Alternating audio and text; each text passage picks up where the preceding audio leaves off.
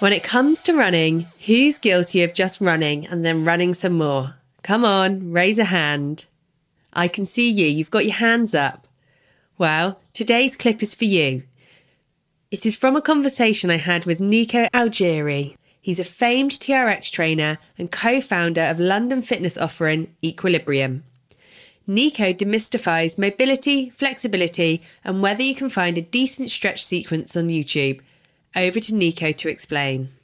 Mobility and flexibility, let's loop them into one big thing now. But mobility is classically more range of motion around the joint. So if you think about being able to move your arm in a full backstroke motion, a lot of people, to lift both their hands over their head, it's difficult. So you think about if you're doing running continuously and you don't stretch, you are really only trained, your body is only really moving at the capacity of that running motion. You're not doing long strides, doing long running, unless you're a sprinter. That's when you do long strides. So if you just run, you will only ever be flexible at that range of motion. That's all you can really go to as a capacity as as the human that you've trained yourself as. So again, if you do, oh, my daughter's just run off, and you reach for your daughter at a stretching motion, you're going to pull a hammy but you're a super fit runner. It's like, how have I done that? Mm. Because you're not flexible enough at different ranges of motion, at different directions, and different planes of motion. So, on that, cross training, an element would be yoga, Pilates, or just mobility at home, like sticking on a, you mentioned it before, showing a video, sticking on a YouTube video of that and just doing a little five minute yoga sequence and just getting your muscles to stretch and be a little bit more flexible and reactive to different planes of motion. And do you think, like you say, just sticking on a five minute YouTube, is that daily, weekly? What? I mean, daily would be amazing. Oh. But if you're going to do it three times a week, five minutes is not enough.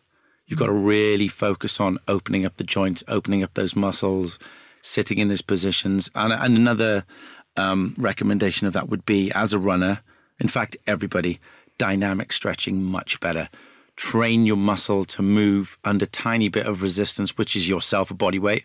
You can use it with weights as well, but dynamic means not staying static in your stretch because the static stretch it does work, but it doesn't keep that muscle stretched at that position for a long enough time.